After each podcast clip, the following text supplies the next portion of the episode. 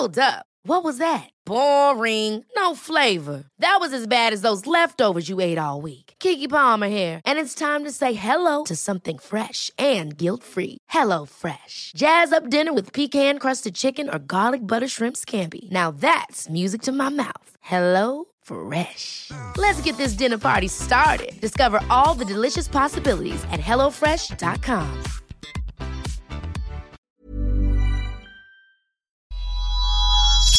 Bijou Podcasts. This is episode 50 of The Stacey June Show, and today my guest is Alisha Kruger.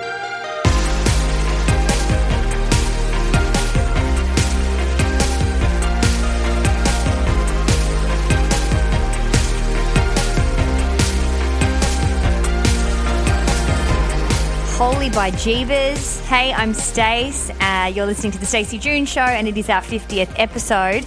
I say ow, but really, it's mine. Uh, I have a very, very small team behind me that edits the show, uh, but pretty much as of this year, this particular podcast uh, became my baby. And when I say my baby, it I mean that it literally has been me back to doing every single little element of the podcast.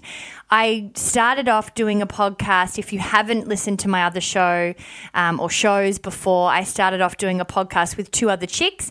It then turned to one other chick. Uh, at the time, I was also working with um, a producer and uh, an editor here and there, but predominantly it was myself and another girl.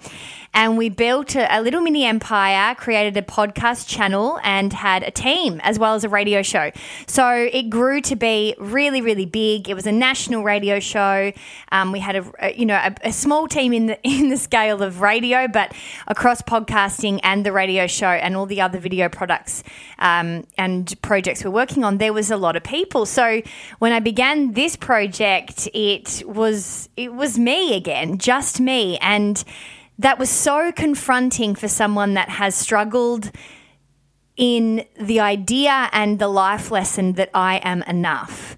I learned that lesson when I was single in a romantic sense, and I've certainly over the past 12 months learnt that lesson in the work sense all over again. So to get to this point is a great point. It hasn't been an easy point for me because I was a bit resistant to learn that lesson again. I kind of felt like I'd learnt it. So I was turning away a lot of the time from from what I think I needed to really face, which was that there was still some some self worth issues there. There was some still lack of confidence, and you will hear that particularly on the self centered Sunday episodes that I put up, uh, pretty much from the beginning of the year, every Sunday about a lesson or a particular idea that I am working through.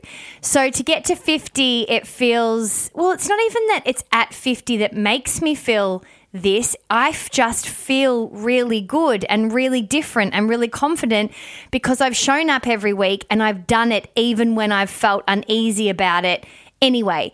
And it's also really interesting if you are a Thinker Girls listener uh, or you've followed me on other radio shows in the past, you'd think after eight years of doing this stuff that there wouldn't be other challenges and there wouldn't be other personal, I suppose, uh, hurdles to overcome with a very similar line of work. It's not like I haven't hosted a podcast before.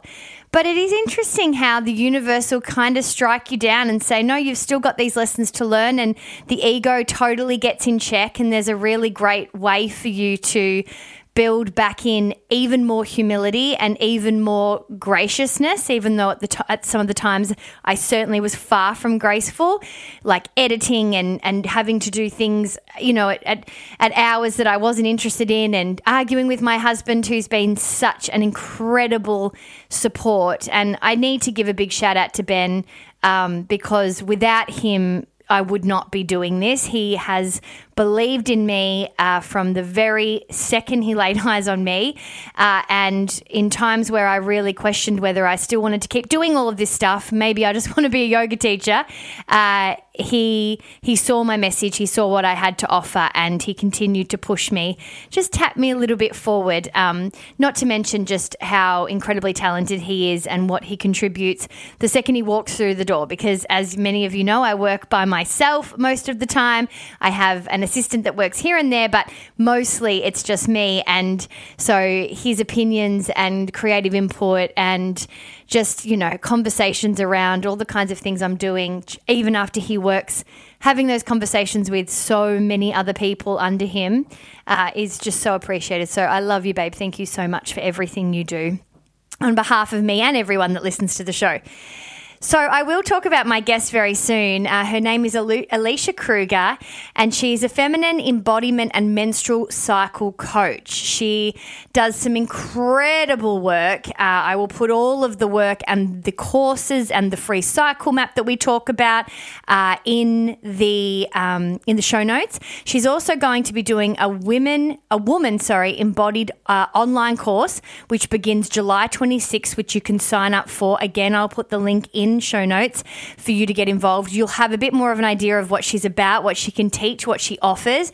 But essentially, she is this incredible um, power source, an incredible kind of beacon of wisdom when it comes to our menstrual cycle and the power and the possibility and opportunity that we all hold within us as women to be able to awaken and really uh, utilize all by knowing more about our cycle, all by learning how to track into our own cycles. So there's obviously information you can learn about the menstrual cycle and the woman's body, but in particular, she helps women focus on the way their body is and on the way their cycle works, which is exactly why she's doing really well. So we talk so much about uh, obviously the menstrual cycle, but we really dive into the four elements of it. So, you know, the seasons, as she calls it, are broken into four seasons, and she believes, which I also do, is that uh, our bodies and our menstrual cycle uh, is also broken into four seasons. We break that down,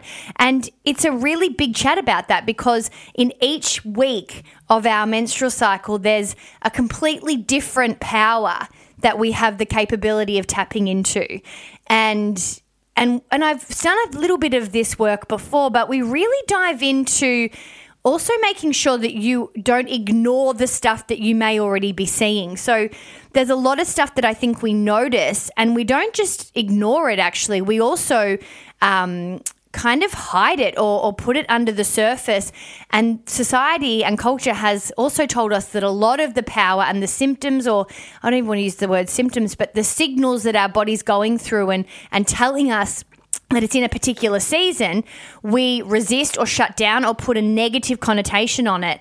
And I think really when I listen back to the show, there's this real innate kind of underlying disarming that society has done for us to truly live to our full potential as women. So I hope you get such an impactful kind of punch, like a real, a real, I don't know, a real like, fuck yeah, okay I've got that power within me without really doing anything except for looking and noticing and observing that within myself.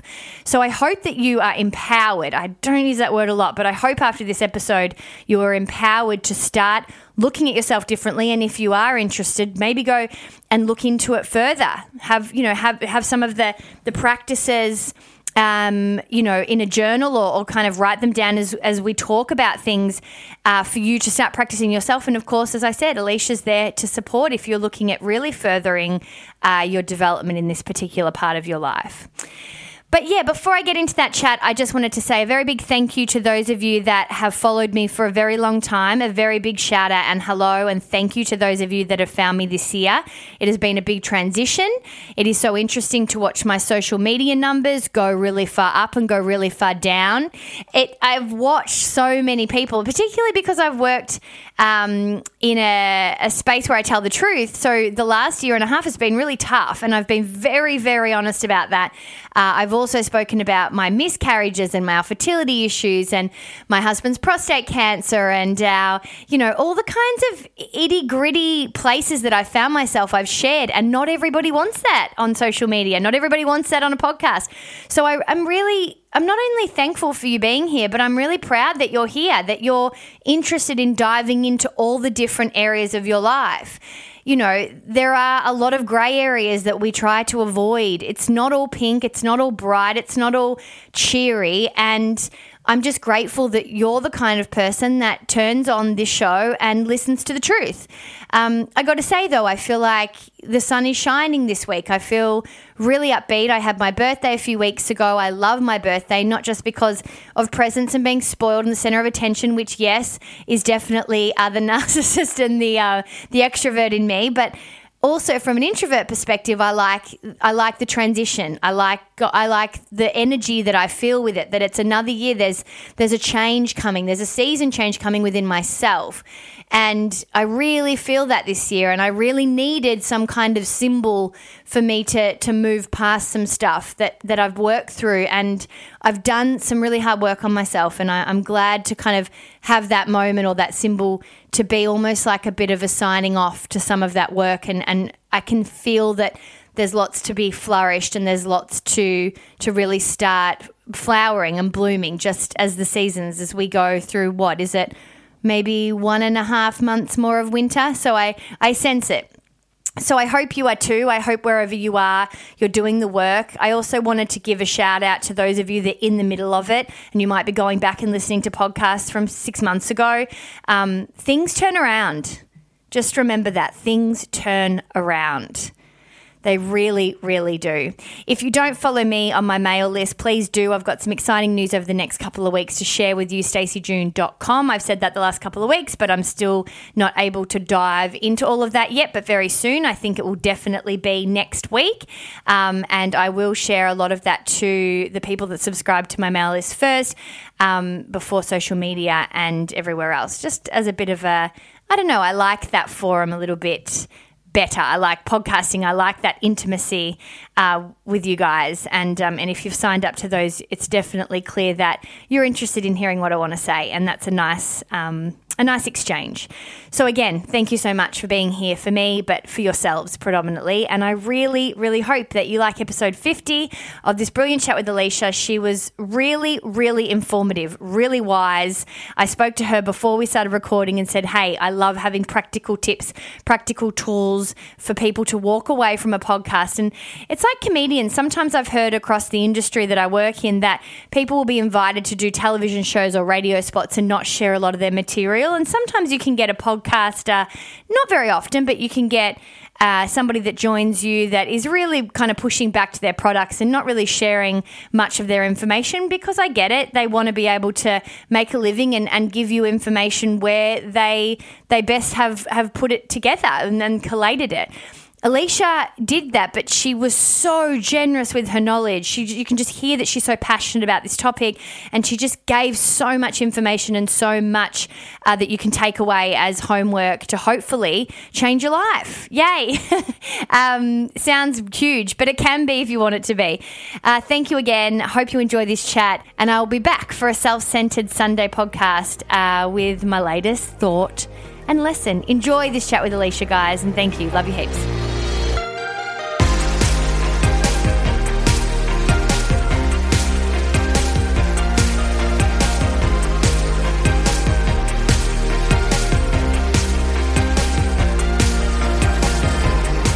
Thank you so much for joining me, Alisha. I'm so excited to get really into the nitty gritty with you today.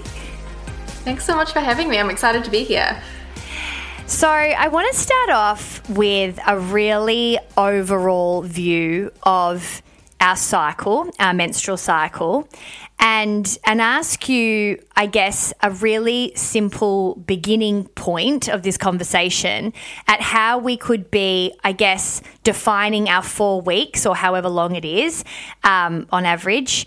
It could be that time, but however long it ends up being for you, how we can define that into sections and potentially on the back of that, how we can better, I suppose, take more notice of those particular times in our cycle. Mm-hmm. Yeah, absolutely. So, um, the the kind of framework that I teach is something called the inner seasons. So the idea is that there are four inner seasons within your menstrual cycle, which, as you said, could be anywhere from you know around twenty six to 32 days it might be a little longer it might be a little shorter depending on what's um, you know what's going on for you with your own cycle but um, essentially, I'll, I'll, sort of go through the four seasons briefly. So mm-hmm. they're the same as the seasons in the outer world. So you have your inner winter, spring, summer, and autumn. And the reason why I really love to teach the cycle that way, as opposed to um, you know, for example, talking about uh, the follicular phase and the luteal phase, which I do share a little bit on, but it's not really the center of what I teach, is because it reminds us that our menstrual cycle is a cycle. We're not just, you know, now we're ovulating and now we have our period. We're constantly in motion. We're constantly moving from one season to another. Our hormones are shifting in little increments or sometimes quite dramatically every single day. And so we're essentially, um, you know, a different woman every single day of our cycle. And working with this framework of the inner seasons really reminds us that we are always in flow, we are always in motion, we are always changing, and also reminds us that our menstrual cycle is a cycle that's a part of nature, just as the seasons in the outside world are. So, this is why I love to teach it this way. Mm. So, just to give you a little bit of an overview, um, the first season is your inner winter, which is when you have your period, when you're bleeding. So for most women, that could be somewhere between like four to seven days. And that is the time where your energy is at its lowest. So um, we're really invited to slow down, to nourish ourselves, to take care of ourselves, to rest as much as we can. And it's also the time where we're really invited to turn inward, to connect in with our intuition, to nourish and receive. So it's a time where we're very tapped into our intuition, um, so our superpowers are sort of uh, you know, receiving lots of insights and ideas and clarity. And so it's a great time for visioning and planning out your month ahead. And then, as I said, sort of resting and nourishing yourself to really fill your cup back up as you move out into a new cycle. Which I think, just to interrupt for a sec, if we look at what I guess the stereotype view of that is is that you are in pain, your body wants you to slow down, but you're fighting it. Essentially, your body, and I know that this is the case for me, is yearning and pulling me to meditate, but I feel tired, so I almost um, resist at times.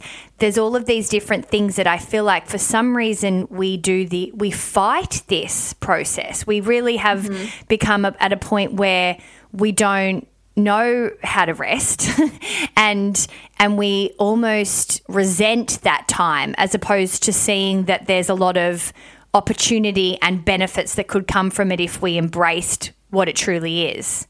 Yeah, absolutely. And as you said, it's this um we, our body is inviting us to slow down mm. and to rest and mm. to stop and to meditate and do all of these things which is exactly the opposite to what society tells mm. us we should be mm. doing. Mm. You know, we should be, we think we should be producing work all the time. We should be hustling. We should be out there, you know, getting all the things done and ticking things off the to do list. And there is a season for that. But just as with the seasons and, you know, in nature, or just as with any creative cycle, there's a time for rest and receiving and replenishing your energy. And then once that cup is full, then you get to go out and take all of those insights and use all of that energy to really express yourself and be out in the world and be creating or working or um, you know whatever it is that you want to use that energy for but i think that what i see in my working with my coaching clients is that so many women are stuck in this cycle of just pushing pushing pushing to the point of burnout. And that was definitely my own experience for a lot of my early 20s was having adrenal fatigue being stuck in a cycle of burnout.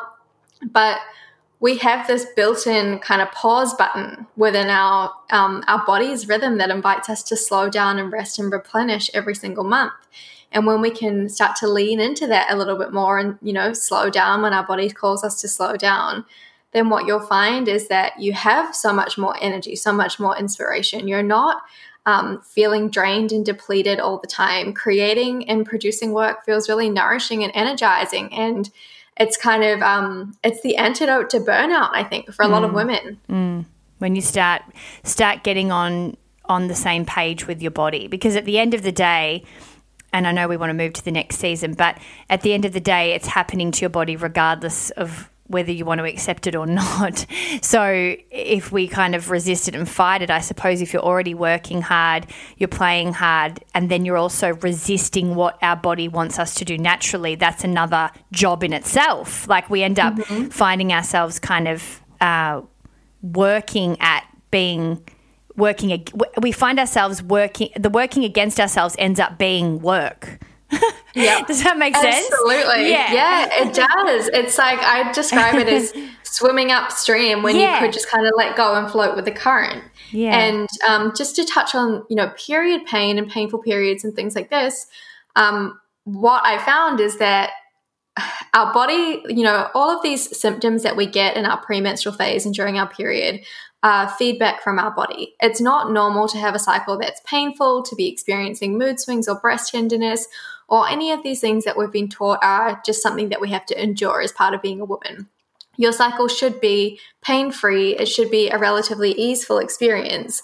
And if your body is sending you feedback in the form of things like cramps, then you know, often that is because you're not honoring that rhythm. You're not heeding that call to slow down. And when you don't listen to your body, she, you know, sends you messages in the form of things like period pain, and mm. she'll get louder and louder and louder and louder until you listen. Mm. So when women come to me and they say, What do I do if I have period cramps or premenstrual cramps? One of the first things I say is rest more because you'll often find that what your body is actually asking for is rest. And as soon as you honor that, a lot of the cramps go away. And I mean, there are obviously other causes for cramps, but I think the resistance to slowing down is a big reason why a lot of women experience so much challenge around their cycles. I know for a fact that when I would have the worst pain would be often when I was the busiest. Mm-hmm. And, you know, I'm sure a lot of other people, if they were honest with themselves, could probably say the same. So we move through that stage, and if we truly honour that time, we'd be pretty full by that point, right? So what, what comes next? Yeah, so the next season is the inner spring, and that starts the uh, the first day after you finish your period. So um, that might be, for example, around day six of your cycle if you if your period lasts for five days, and then that would take you up until just before ovulation. So if you have, say, a twenty nine to thirty day cycle, might take you from around day six up until around day 12 or so. And I mean, you get to feel into this for yourself because everybody's cycle is different. And even as individual women, our cycle does fluctuate, you know, month to month, depending on what's going on for us. Mm-hmm. So that is the season where our energy is really starting to return. So each day we're feeling more and more energized. It's really a season of momentum, of feeling inspired, of feeling energized. Um, often, we feel, uh, you know, quite confident and resilient during this phase because we've sort of received all of these ideas and inspiration and clarity in our inner winter if we made the space for that. And mm-hmm. so we're mm-hmm. feeling really, um, yeah, like activated and on purpose and feels really good when that energy starts to rise again. And mm. um, spring has this really beautiful, playful energy, which is just fun to lean into. So it's a time where we get to play with different ideas, to be creative, to try new things. And that could be as simple, just to give you a practical example, as like mixing up your routine a little bit. Like if you always go to the same exercise class, maybe you head off to a dance class or you go to a creative workshop. Or, um, you know, for me, I find during this phase of my cycle, I love to take my laptop out of the house and work in different cafes and things. Mm. So it's fun to, you know, it's it's the energy of the maiden and she's really playful and she doesn't like rigid structure or routine so um, one of the ways to really embrace this season is to to mix things up a little bit get playful try new things take risks and um, i think the, the most important self-care piece here is that as our energy starts to return we can kind of, um, you know, splurge it all at once because we're so excited to have our energy back mm. and we want to be doing all the things. But you have to remember that your energy is going to rise day by day. So you're slowly moving from your winter up to your inner summer, which is the peak of ovulation. So you want to just make sure you pace yourself a little bit so that you don't, um, you know, peak too soon and then find yourself feeling depleted later in your cycle. Mm, so it could be a simple, practical thing that you did want to try a dance class and you think about scheduling it in at, at some point later in that week. It really mm-hmm. can be simple. You know, I think that's one week that we're talking about of every four, and you have a schedule, you have a calendar. So we'll talk a little bit later about how you can practically start, uh, I suppose, figuring this out for yourself. But I think it's a really good idea to have a think about how it doesn't have to be overwhelming. You know, there's mm-hmm. a there's a really easy way for you to try because I'm pretty sure there's a good chance you're trying to do different things. Or uh, for anyone listening, oh, I wanted to try that, or I, I really wanted to do a big walk or a big kind of day adventure with a girlfriend. You just have a look, and and once you start to have a bit of an idea of where you are in your cycle, you could maybe suggest that could help you make decisions as well. Like I'm going to put it in here instead of just some random day. So I think it starts to help you um, make decisions too with with things that really you don't think uh, are going to really affect anything. If that does that make sense?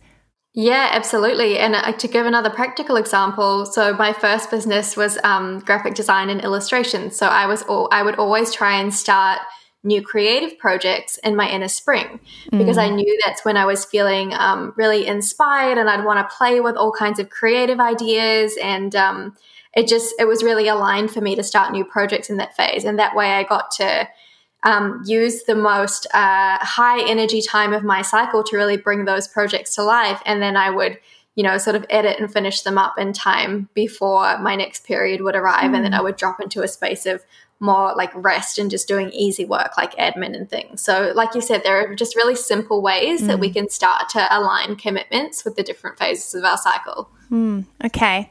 So, where do we go to next? It's, this is exciting. Yeah. yeah. So, the next phase is your inner summer, and this takes us again, depending on the length of your cycle, but from around, say, day 13 up until day 21 of your cycle. So this is the like really high energy time of the cycle where we feel like superwoman. And and everybody us, can relate to that, right? Where you're like, oh my God, I can go out. I'm going out for dinner. i am vibing myself. I'm feeling myself. Yeah, totally. so, this is um, usually the energy of the inner summer starts just before we ovulate, and our actual ovulation only lasts a day or two. Our egg, once it's released, doesn't survive very long at all. But the the high energy of that season lasts for quite a few days after ovulation. So mm-hmm. it does stretch for about a week.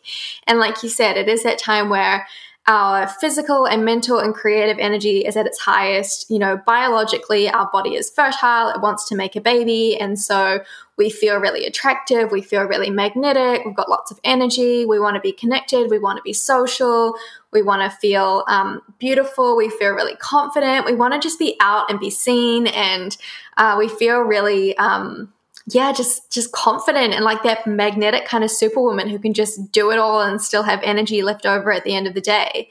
And this is a really beautiful time to uh, prioritize things like connecting with your friends and family, um, you know, big creative projects because you're feeling super creative and switched on.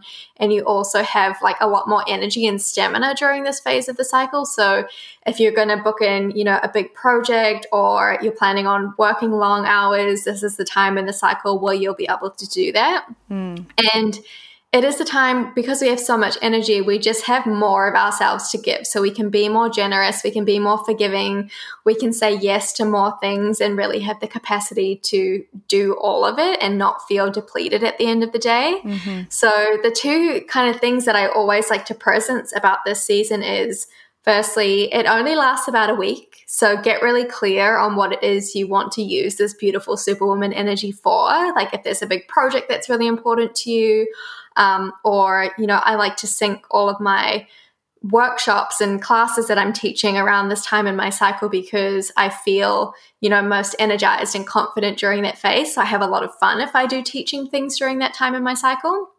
And um, the other thing is, it only lasts about a week. So I think what often happens is we feel amazing during this time in our cycle, and the characteristics of this inner summer woman are very aligned with what society likes to tell us we should be like all the time. Mm. And so then we sort of pedestal this version of ourselves and think that this is how we should feel every single day of our cycle. And, you know, we're not taught to see the value in the other phases of the cycle quite so much. And so for the rest of the cycle, we can feel like we're not good enough, we're not producing enough. And I just want to, yeah, really presence that this is only one season and as we go through the other seasons, you'll see that each have their own individual gifts. So while the inner summer and that superwoman energy is really amazing and fun to be in, uh, the other seasons or phases of the cycle do have just as much to offer. It's just that maybe it takes a little um, you know, practice to see the beauty in those because we haven't been taught to see the gifts in them quite so much. Totally. And I think that's what I was going on before when we started off in winter is that idea that it's the doom week or the doom time or we take Nurofen and lots of things to mask all of that stuff. Um, I think often you probably don't flourish uh, as incredibly in summer if you don't give yourself that proper time in winter too. So you're probably not even reaching that kind of peak potential if you're not respecting other parts of your seasons, right? Yeah, absolutely. So, one of my favorite things to talk about right now, and this will be um, helpful to anyone who doesn't like their premenstrual phase. Um, so, what I see often happening is that we often we feel that really high energy of the inner summer. We love to be in that phase. We love to feel like superwoman. And then we feel that pull to slow down as we move into our inner autumn or our premenstrual phase. And we resist it. We're like oh no i don't want to slow down. I don't want to be in that phase. I just want to stay in my summer forever. And so we resist that kind of natural rhythm. And then we see all of these premenstrual symptoms bubbling mm. up and in my own personal experience and what I see in the women that I work with is that often that happens because that in a summertime where we had all that energy, we just kind of said yes to everything and we didn't get really clear on what we wanted to use that energy for. And that's where taking that time in your inner winter when your bleeding comes in, because that's the time where you get to get quiet, you get to fill your cup, you get to, um, you know, set your intentions and you know, vision for the month ahead and plan what you want to use that energy for. And like you said, if you're not filling your cup during that time, then you won't experience the highs of the inner summer. You can't be in a perpetual summer. We can't be giving and expressing all the time and never filling our own cup. So when you take the time to rest during your inner winter, and that could look like a whole day, or it could look like, you know, little pockets of five or 10 minutes sprinkled throughout whatever other commitments you have on, whatever that is for you, taking that time to get quiet, to rest a little more. Maybe that's, you know, skipping the gym in favor of an extra hour's sleep mm. or, you know, just there's little practical things we can do to invite more space and more rest into our life. Then we, our cup feels full. We feel really clear on what we want to create or commit our time and energy to in the cycle ahead. And so we use our energy for the things that are important to us and with, you know, a bit more purpose and intention then our premenstrual phase comes around and we feel really fulfilled by what we've created um, because we, you know, we created what we wanted to. And then we can settle into the slower pace of the premenstrual phase with, um, you know, a lot more ease and feeling like we're, we're sort of ready to embrace that season rather than feeling that frustration and resentment that can often bubble up when we feel that pull to slow down, but we really don't want to. Mm, mm, mm, mm. Yeah, that's a really good point. I think um, so. Okay, before I ask the next question, let's finish it off. Mm-hmm. So the final phase is the inner autumn, which is about the week before your period. So this is your premenstrual phase. And is this what starts as day one?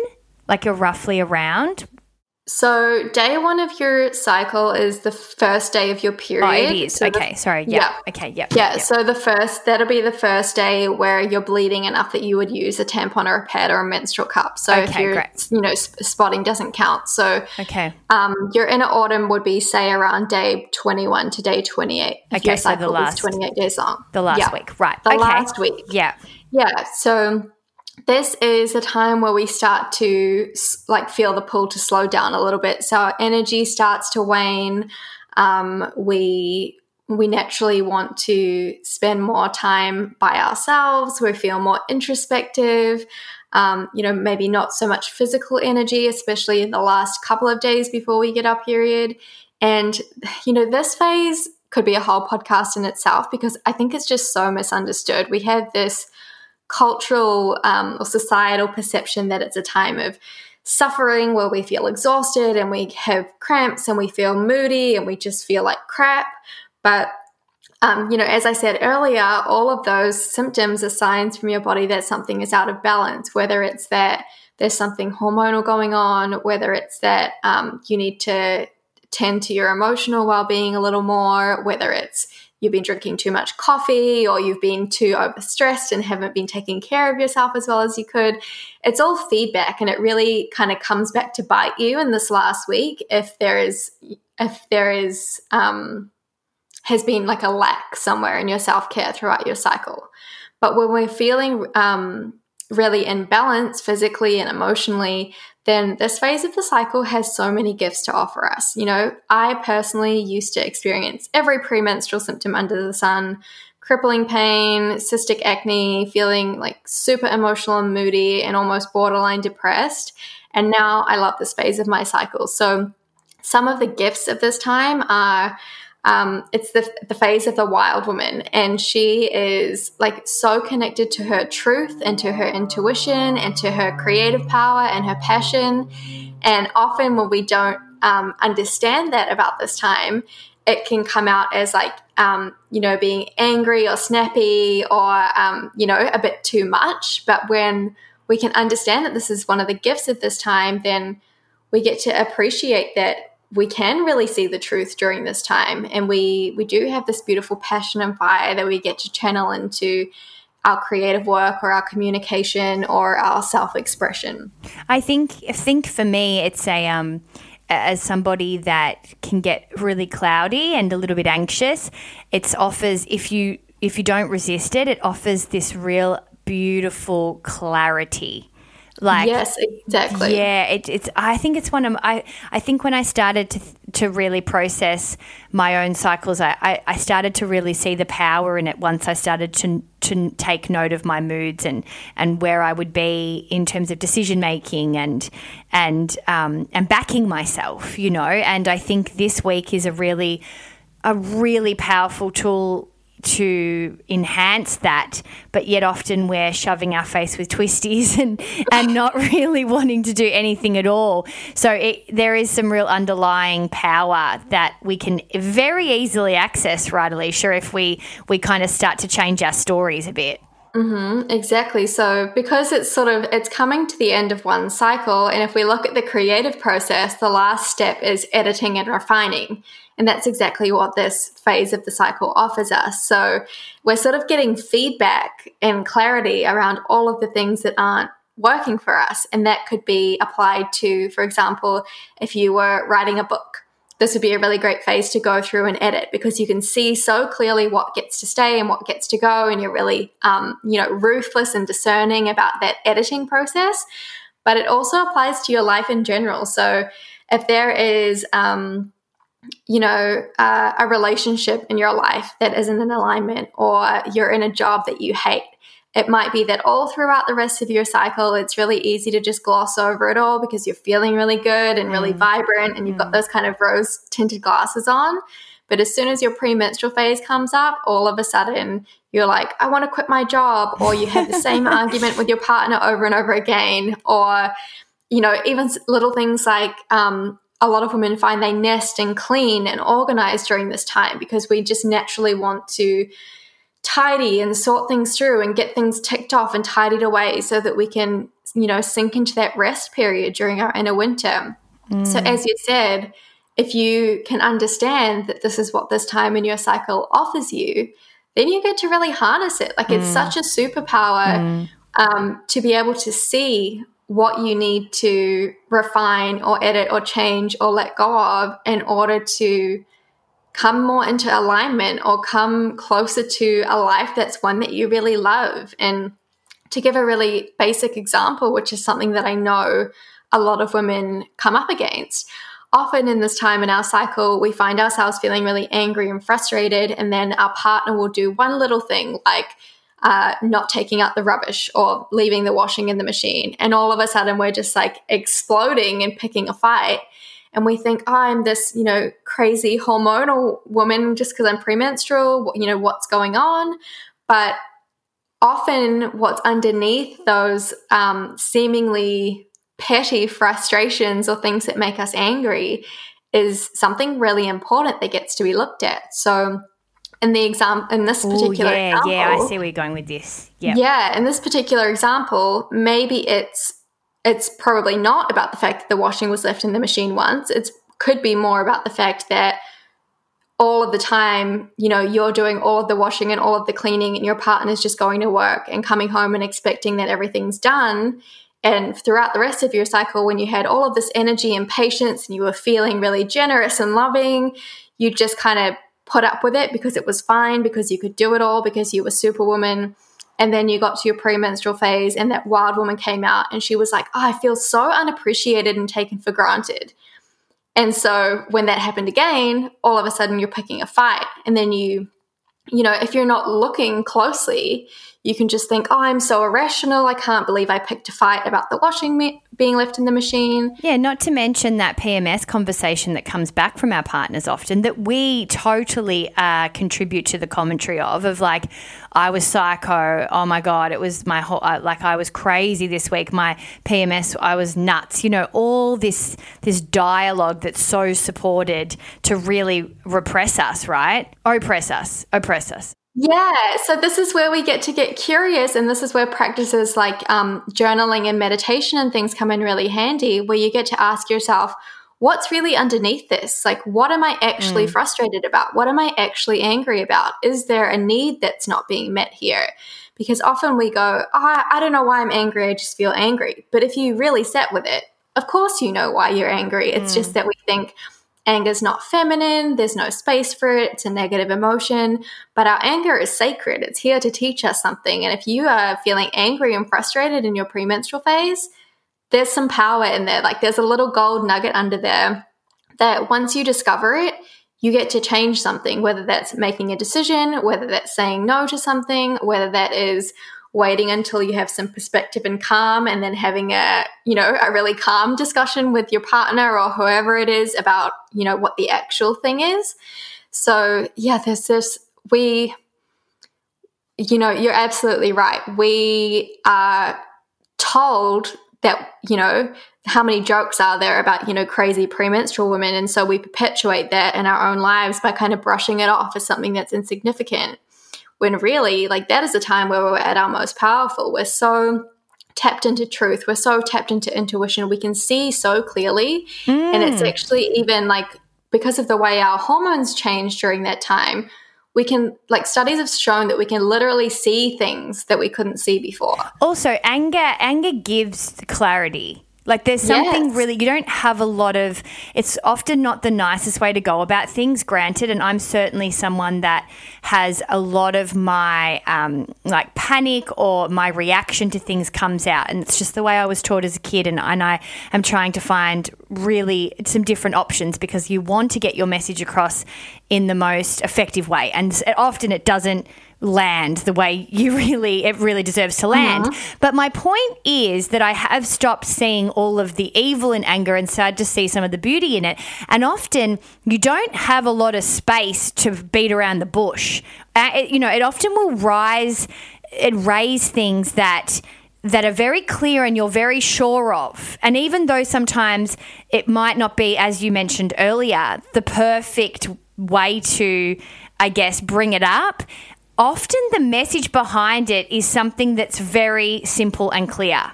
Like yeah. to, to, really actually support what we were saying earlier about this week is because it is very clear and it is very orderly and it is that you're trying to tie things up and get things to out to a loose end. So maybe some of those outbursts are actually exactly what are supposed to happen too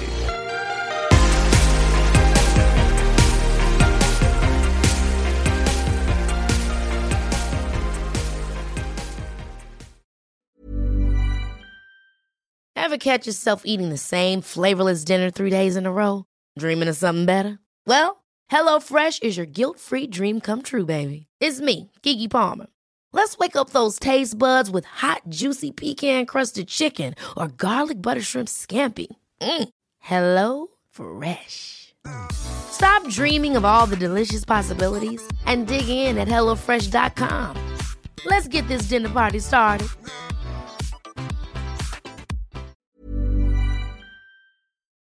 So, like, practically, um, because we I mean, sometimes we're not, we're all human and sometimes we pick fights or we, you know, have a bit of an outburst, but really we don't want to be doing that all the time. So, like, practically, what we can do instead is firstly, we can be aware of the fact that this is a time when things will bubble up to the surface. So, we get to have some tools and some strategies in place for when they do. So, the first one is awareness, like having, like tuning more into your emotions during this time, having a practice that's introspective, like journaling, where you can you know, process those thoughts or having a conversation with a friend that feels really supportive. And then one of the things that I teach in like to all of my clients and all of my courses is using movement and breath to shift your anger because or you know frustration grief sadness whatever it is, mm-hmm. because there are all of these emotions which like we've talked about, have have golden nuggets within them, have mm. something to teach us, have some medicine. But we don't just want to be like yelling at our boss or yelling at our friends because, you know, firstly, it's not nice. And secondly, when we're feeling that electric charge, we're probably not going to come to any kind of constructive um, resolution during that time. So, what we want to do is have healthy ways to literally shift that energy, that charge, and to move it out of our body and express it in a way that um, allows it to be felt. And one of my favorite ways to do this is dance, like putting on a song that you know embodies that anger or that sadness and just allowing that energy to move through you until you feel it shift and dissipate and then once the dust is sort of settled a little bit then you get to look a little bit closer and go like okay so what was really underneath that and mm. then when mm. you feel calm and you feel clear then you get to have the conversation with your partner or your friend from a space of being really clear about what it is you need to feel supported or what needs to change because you know we all know that when we come in all guns blazing likely we're just going to start a fight and probably not actually achieve the result that we want so dance is an amazing one um, you know, breath is another one. There's a breath technique called breath of joy that you could search on YouTube or anything. It's a yogic breathing technique, which is really fun and um, just helps to, you know, move that energy throughout the body. Or um, primal screaming is another one of my hmm. favorites. So, yeah. you, you know, feel silly, but it's bloody good. So good. So, putting on loud music in your car, doing it at home, go to the beach you know, we we get really self conscious about it at first, but once you realize how cathartic it is, you'll sort of you'll let that self consciousness hmm. go, and it's exactly what it sounds like. It's presencing yourself to the emotion that you're feeling, feeling it in your belly, because as women we carry so much, you know, emotional junk around our pelvis, and that can also manifest as cramps and period pain. Mm. And then like literally doing a primal scream, like a scream that comes, you know, it's that deep primal sound that comes from your belly that doesn't come from your throat. And doing it with the intention of expressing that anger or that sadness or that grief and moving it out of your body.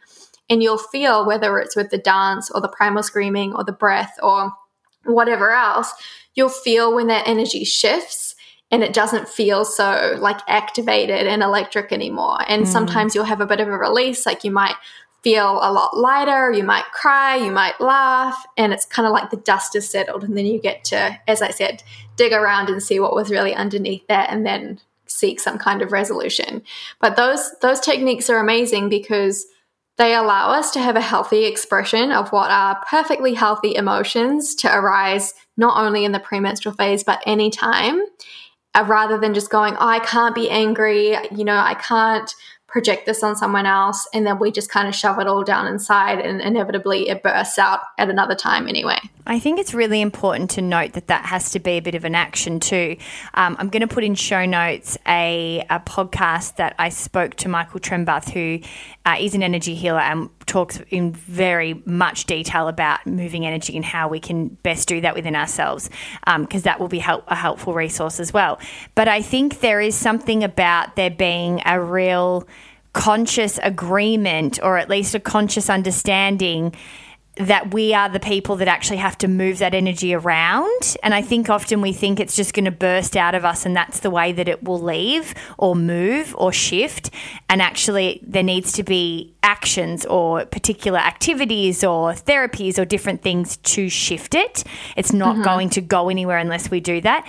I wanted to talk to you actually on that. Uh, there was an Instagram post that you put up a few weeks ago where you spoke about the jaw and how that was a really great way for you to access how tight or loose essentially your pelvis is. Could you speak a little bit more to that and, and some other potentially different ways for us to be able to access whether our, we're holding our pelvis in or, or it is tight? Because I think a lot of mm-hmm. us don't have a very conscious and maybe even strong at all relationship with our pelvis or our root chakra. Yes, absolutely. So um, I offer a healing modality called holistic pelvic care, which is why I um, just get so excited talking about you know the pelvis and the womb. So our pelvic bowl, which is you know the, the pelvis, which houses all of our reproductive organs, energetically, it's um, you know where our sacral chakra is.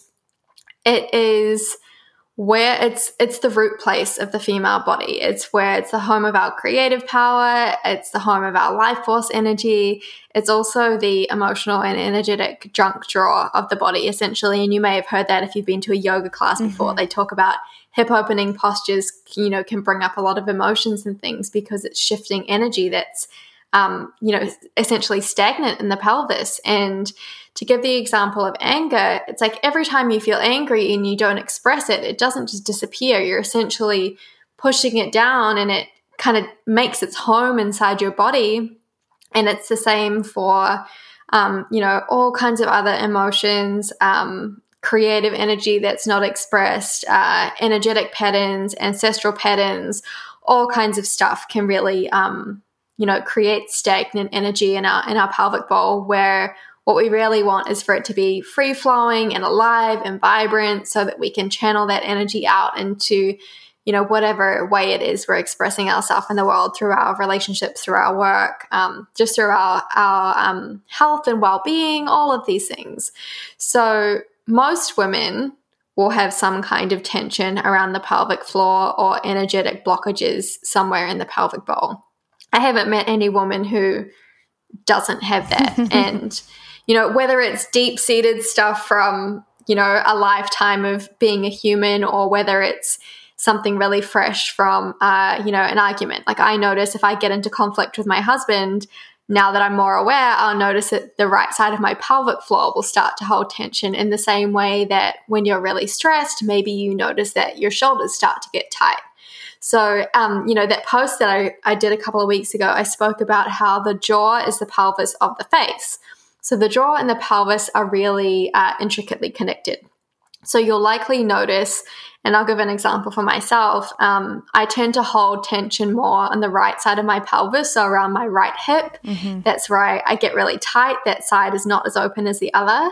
And I also, when I get stressed, I hold a lot of tension and I get really like sore around the right side of my jaw. So if you take a few minutes to tune into your hips and around your pelvis and around your pelvic floor, just to notice where you're holding tension, often if you um, pay attention to your jaw, you'll see that pattern reflected in your jaw as well. So when you relax your pelvic floor, your jaw will relax and vice versa. So it's just a it's a really interesting relationship within the body. It's incredible. And I are there any other um, connectors that we could be aware of that help us understand that area of our body? Um, oh, this is a, I mean, there's so much I could say. One thing, like on that, that's really interesting is that our creative energy and our, the energy of our throat chakra, our self expression are really connected. So often women will find if there's stagnant energy around the pelvic bowl, it also is reflected in the throat because it's um, you know really connected to their, Ooh, their self-expression. very very interesting. Mm, because if you're not if your creative energy isn't flowing then you're that you speaking your voice or you being self-expressed probably also isn't flowing.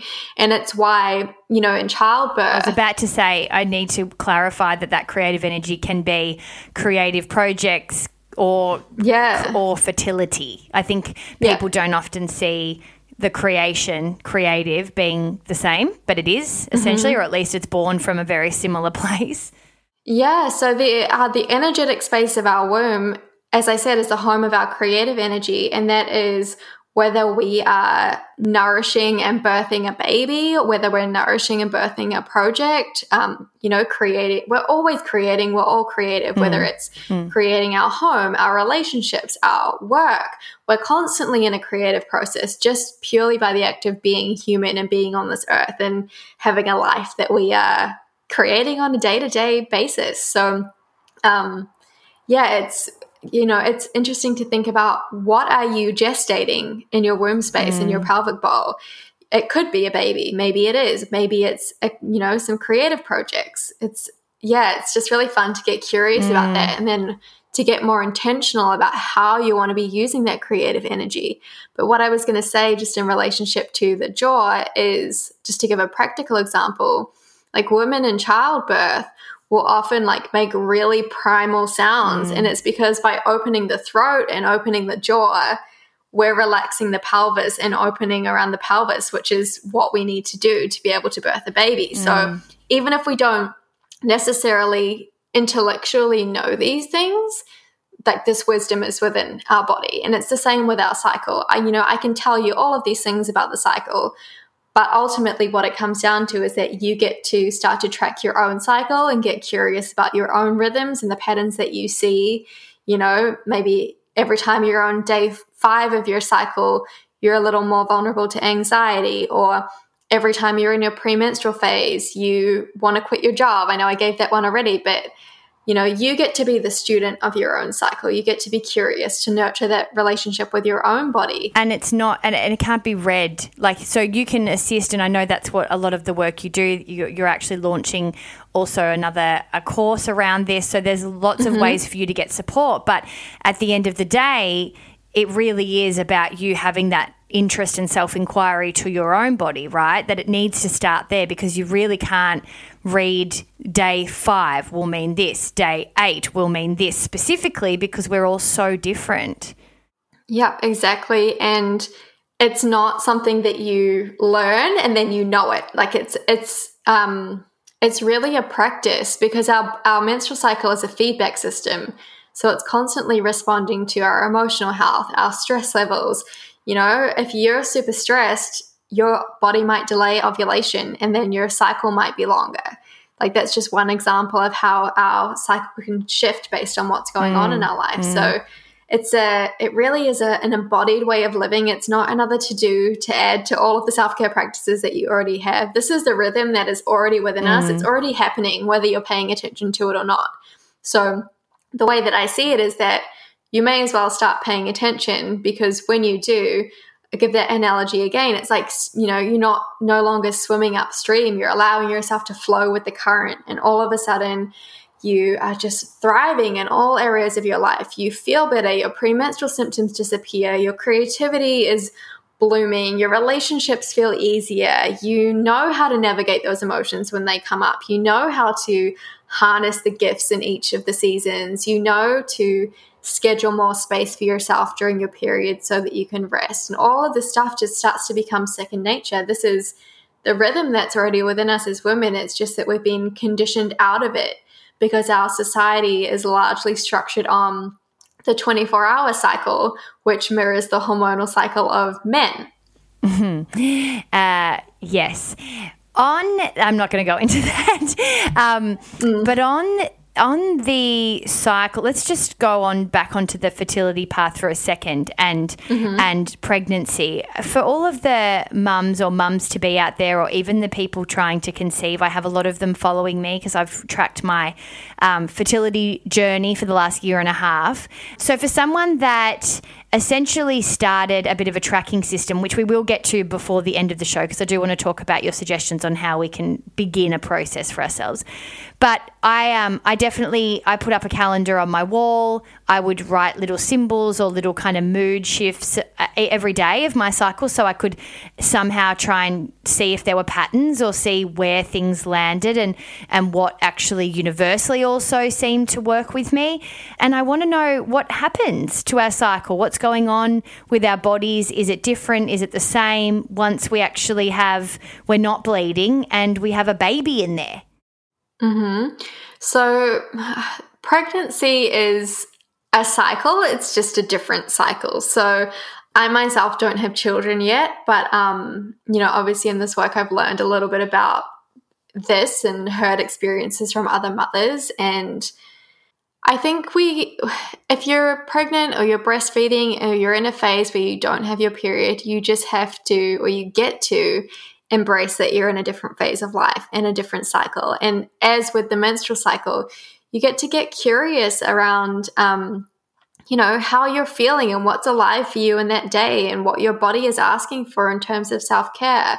I know that a lot of women during pregnancy go through it almost feels like a, an extended premenstrual phase, which in a good way, which makes sense because our progesterone is elevated during our inner autumn and it's also elevated throughout pregnancy. It's what, um, you know, helps keep the baby safe and in the mm-hmm, womb. Mm-hmm. And so that's why women who are pregnant will often they'll be nesting. Their pace will feel slower.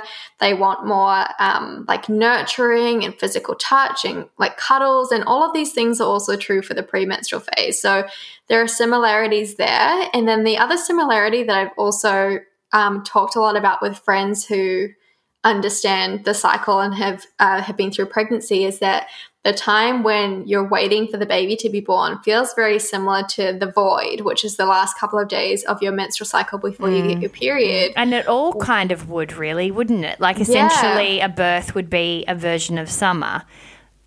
Oh, no, winter. Yeah, the release. So that would be the period. Yeah, right. Yeah, so it's there are similarities, and this you know this isn't my zone of genius yet. It's something that I'm learning more about, but there are um, women who, so there's a woman, one of my teachers, Tami Lynn Kent, she wrote mm-hmm. a book called Mothering from Your Center, mm-hmm. where she talks a lot about the energy of um, fertility and pregnancy and postpartum and mothering. So that's a resource that I really recommend for women mm-hmm. who are wanting to learn more about the energy of motherhood.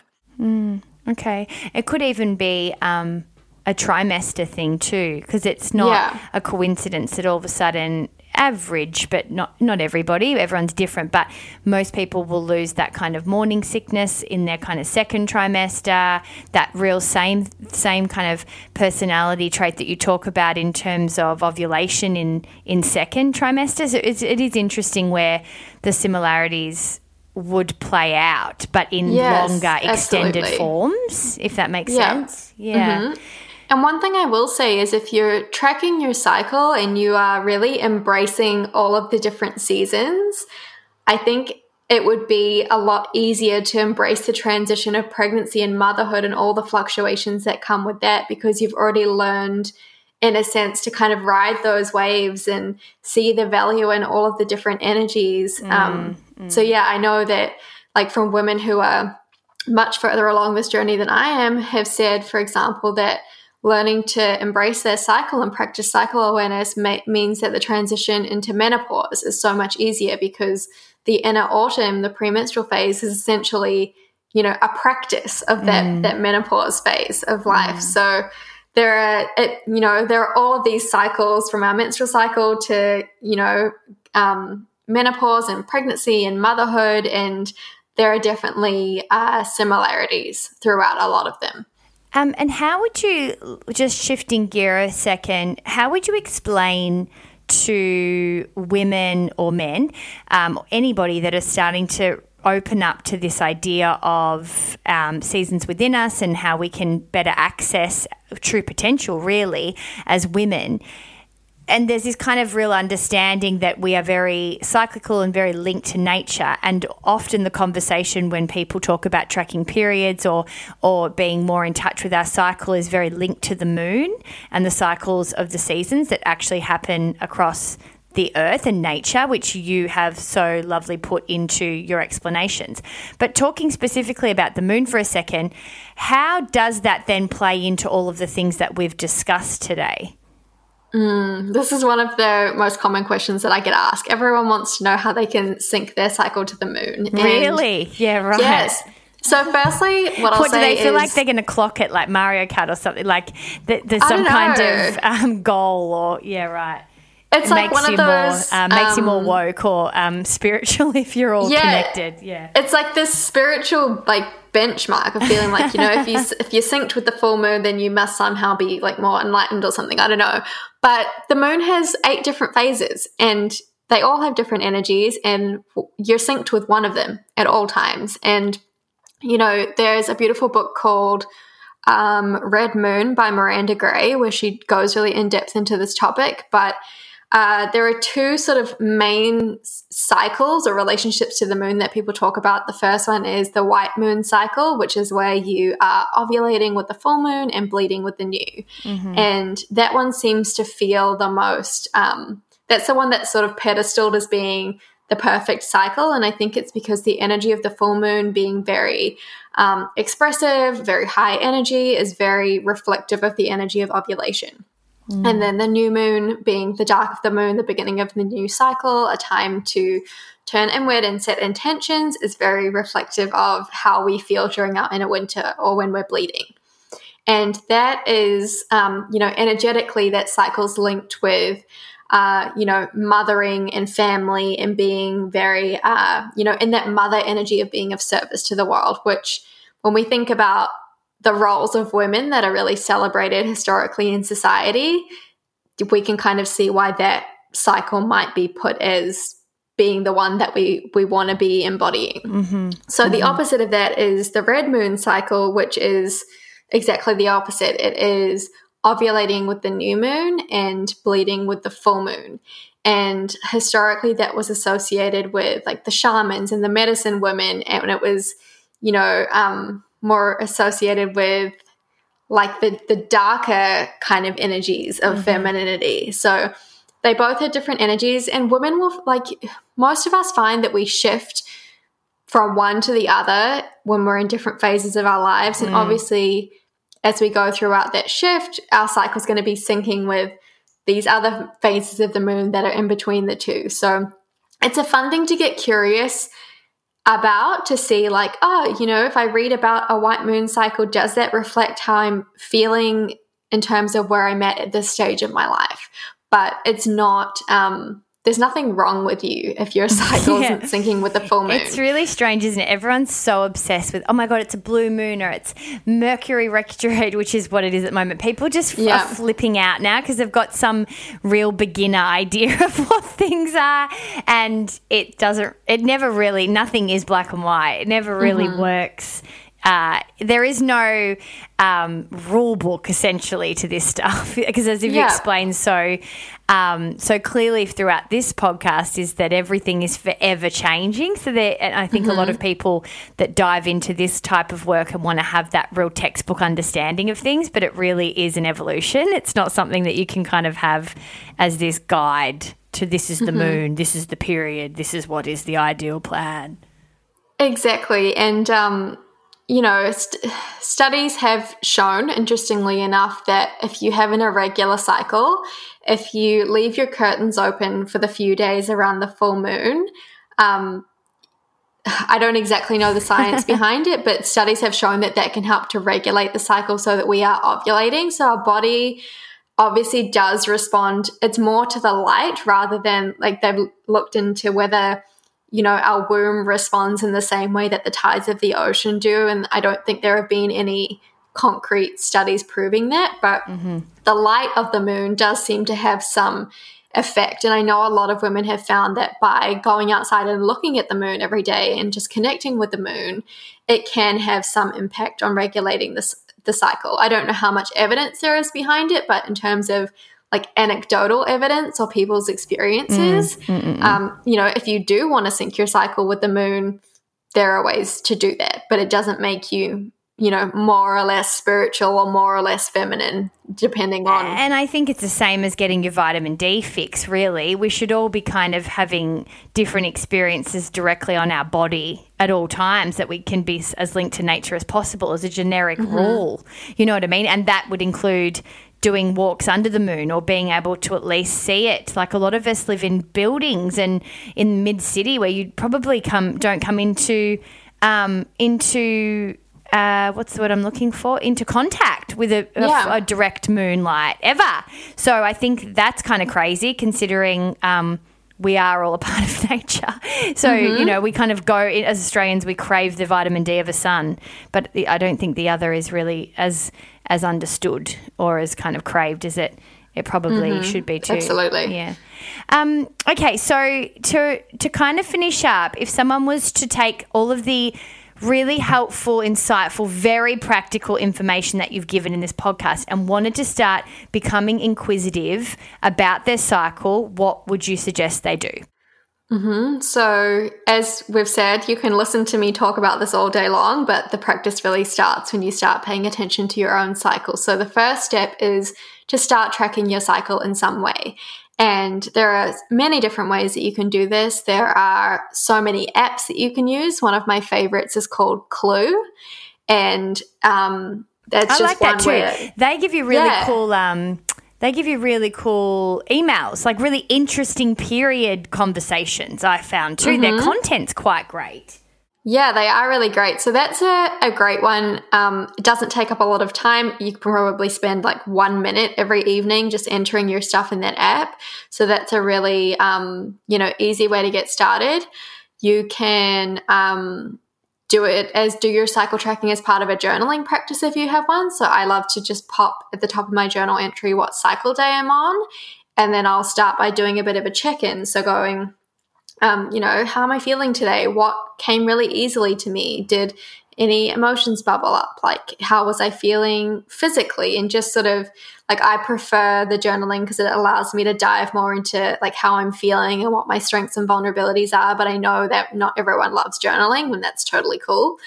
Um, you can also, and this is, I actually recommend all women do this for around three months, even if it's something that you don't want to do long term, but that's using the fertility awareness method. So that's taking your temperature in the morning and tracking your cervical fluid and inputting it into an app such as Kindara. That's the one that I use because um, that really allows you to see exactly where you're at in your cycle in terms of like, did you actually ovulate and what's going on with your hormones? This and even is if all sorry to interrupt, but it is so important if you're thinking about having a baby in the next Mm-hmm. even 12 months. Like it's such important, incredible, powerful information to have before you Exactly. even are remotely ready. Like yes, people have no idea how much you have access to starting a whole process before you actually get to the ready point. yeah, and even Wish if someone had told me that. Yeah, and even if you never want to have children, like a healthy cycle is a sign that you are really thriving. I mean, your hormones aren't just connected to your menstrual cycle, they're connected to your well being. So when your hormones and your cycle is thriving, that's when you're thriving. So looking at your, um, your chart when you're taking your temperature and tracking these other things, like until I started doing that, I didn't realize that I wasn't ovulating every month. And then I wondered why I wasn't feeling at the top of my game. And, you know, I had a whole journey with coming off the pill, which I was on for a long time, which is a whole other story. But until I started actually charting my cycle and taking my temperature, I was basically just guessing at what was going on. But when you start to take your temperature and track your cervical fluid, all of a sudden you've got really concrete evidence as to what's going on. And if you take that chart to a practitioner, they can give you information like they can look at the the temperature fluctuations and say, "Oh, your progesterone is low," or your luteal phase, the second half of your cycle, is only eight days. And, you know, if that's the case and you're wanting to conceive, like that's going to be a problem. So you want to be knowing these things, like you said, well in advance so that you have time to really balance things out. So if that's something that women are interested in doing, there's a book that I recommend. It's called Taking Charge of Your Fertility by Toni Weschler. I think is that I'm not sure if that's how you say her last name, but mm-hmm. that book is I swear like it should be recommended reading or recommended curriculum in high school for girls. Like when I read this book, I was just blown away by the amount of things I did not know about my body or my cycle. It's so, crazy. It's crazy. I, you know, it's just so insane. I would have liked to have thought that I was a pretty in touch person with this stuff, but no way, no way did I know the level of what I know now actually trying to fall pregnant. And yeah. I just think you're exactly right. It should be in our education. It really is kind of crazy to think that we start to have knowledge of this for a lot of people when they think about having babies, and maybe some people never. Exactly.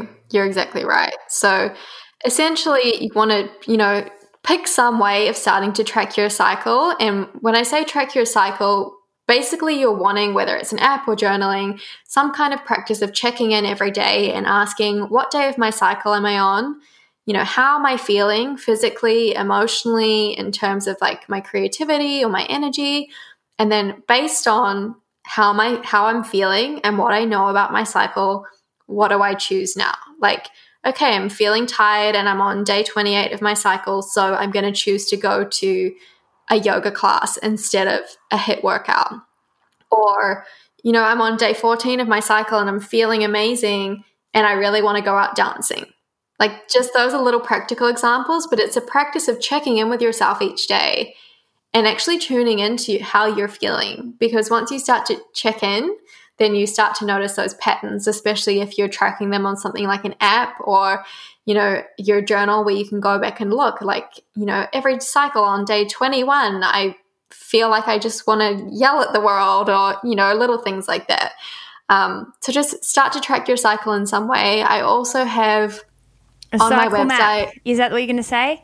Yes. yes. I have, yeah, I have a free cycle map on my website which goes over um, you know, briefly each of these four inner seasons. So I know that this, if this is new to you, listening to this podcast, you're probably like, oh my God, so much information. You know, what do I integrate first? So I have this free cycle map, which kind of summarizes it all and also includes um, a chart where you can start to track your cycle. And I've offered you a whole lot of journaling prompts because I know that when you get started, you know, it's nice to have some specific questions to ask yourself rather than just going like, oh, I've got a journal about my cycle, yeah, but yeah. I don't really know about my cycle, so what do I talk about, you know? I love this. I will put all of and all of the book recommendations, but the cycle map in show notes for sure because I know mm-hmm. um, my listeners will be keen on that because that's exactly how I did it too. I um I downloaded thing and that would have the the does yours have the calendar? Because I think the other way you could do it as well to add to your cycle map is that just you could also go into typo and you know how you have those desk um, those desk calendars that sit under your keyboard or something. They're like mm-hmm. five bucks. I bought one of those and started just writing in stuff about my, my mood or, or where I was at and tracked all of mine out on one of those as well. So great. Yeah, it's so easy and, and it's just there. Then the dates are there. You don't have to kind of um, think about it too much. It's just like filling in a little box every day.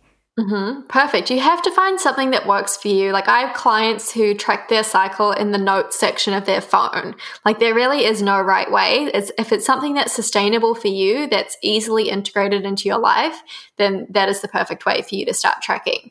And the last thing that I want to say is I think the first practical thing you can integrate around starting to live more in harmony with your cycle is look at when your next period is due, mark it in your calendar and do what you can to create as much space around that time as possible. Mm. So, like, don't plan to be at six different events that week. Don't plan, um, you know, your your best friend's baby shower on day one of your cycle. Um, you know, that's the week that you want to make sure you've got some meals prepped or order takeout so you don't have to cook dinner every night. Or maybe that's the day that one of your friends picks your kids up from school so you have an hour to yourself. Like that's really the first step for a lot of women is starting to embrace more space and more rest around that time. And we're all busy. We all have a whole bunch of things to do.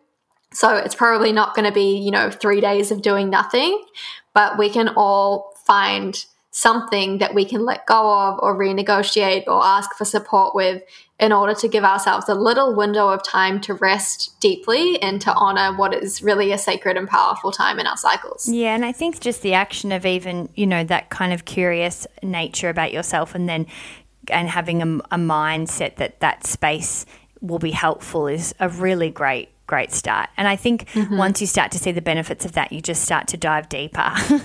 exactly. Um, but Alisha, you do so much. You do one on one coaching, which I mentioned in the intro, um, and you have all the different courses, so many different options for people to expand their knowledge when it comes to this on a really intimate level and working closely with you. So I will make sure I have all of the information for everyone in show notes as well.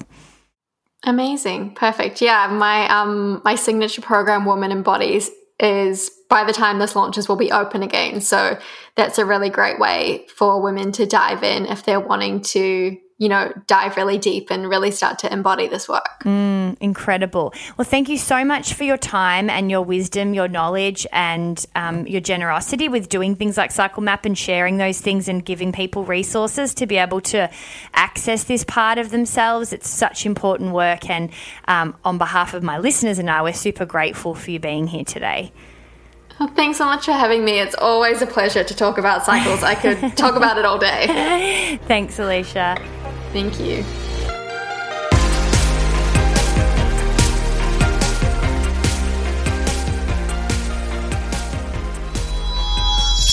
This has been another Bijou Podcast production.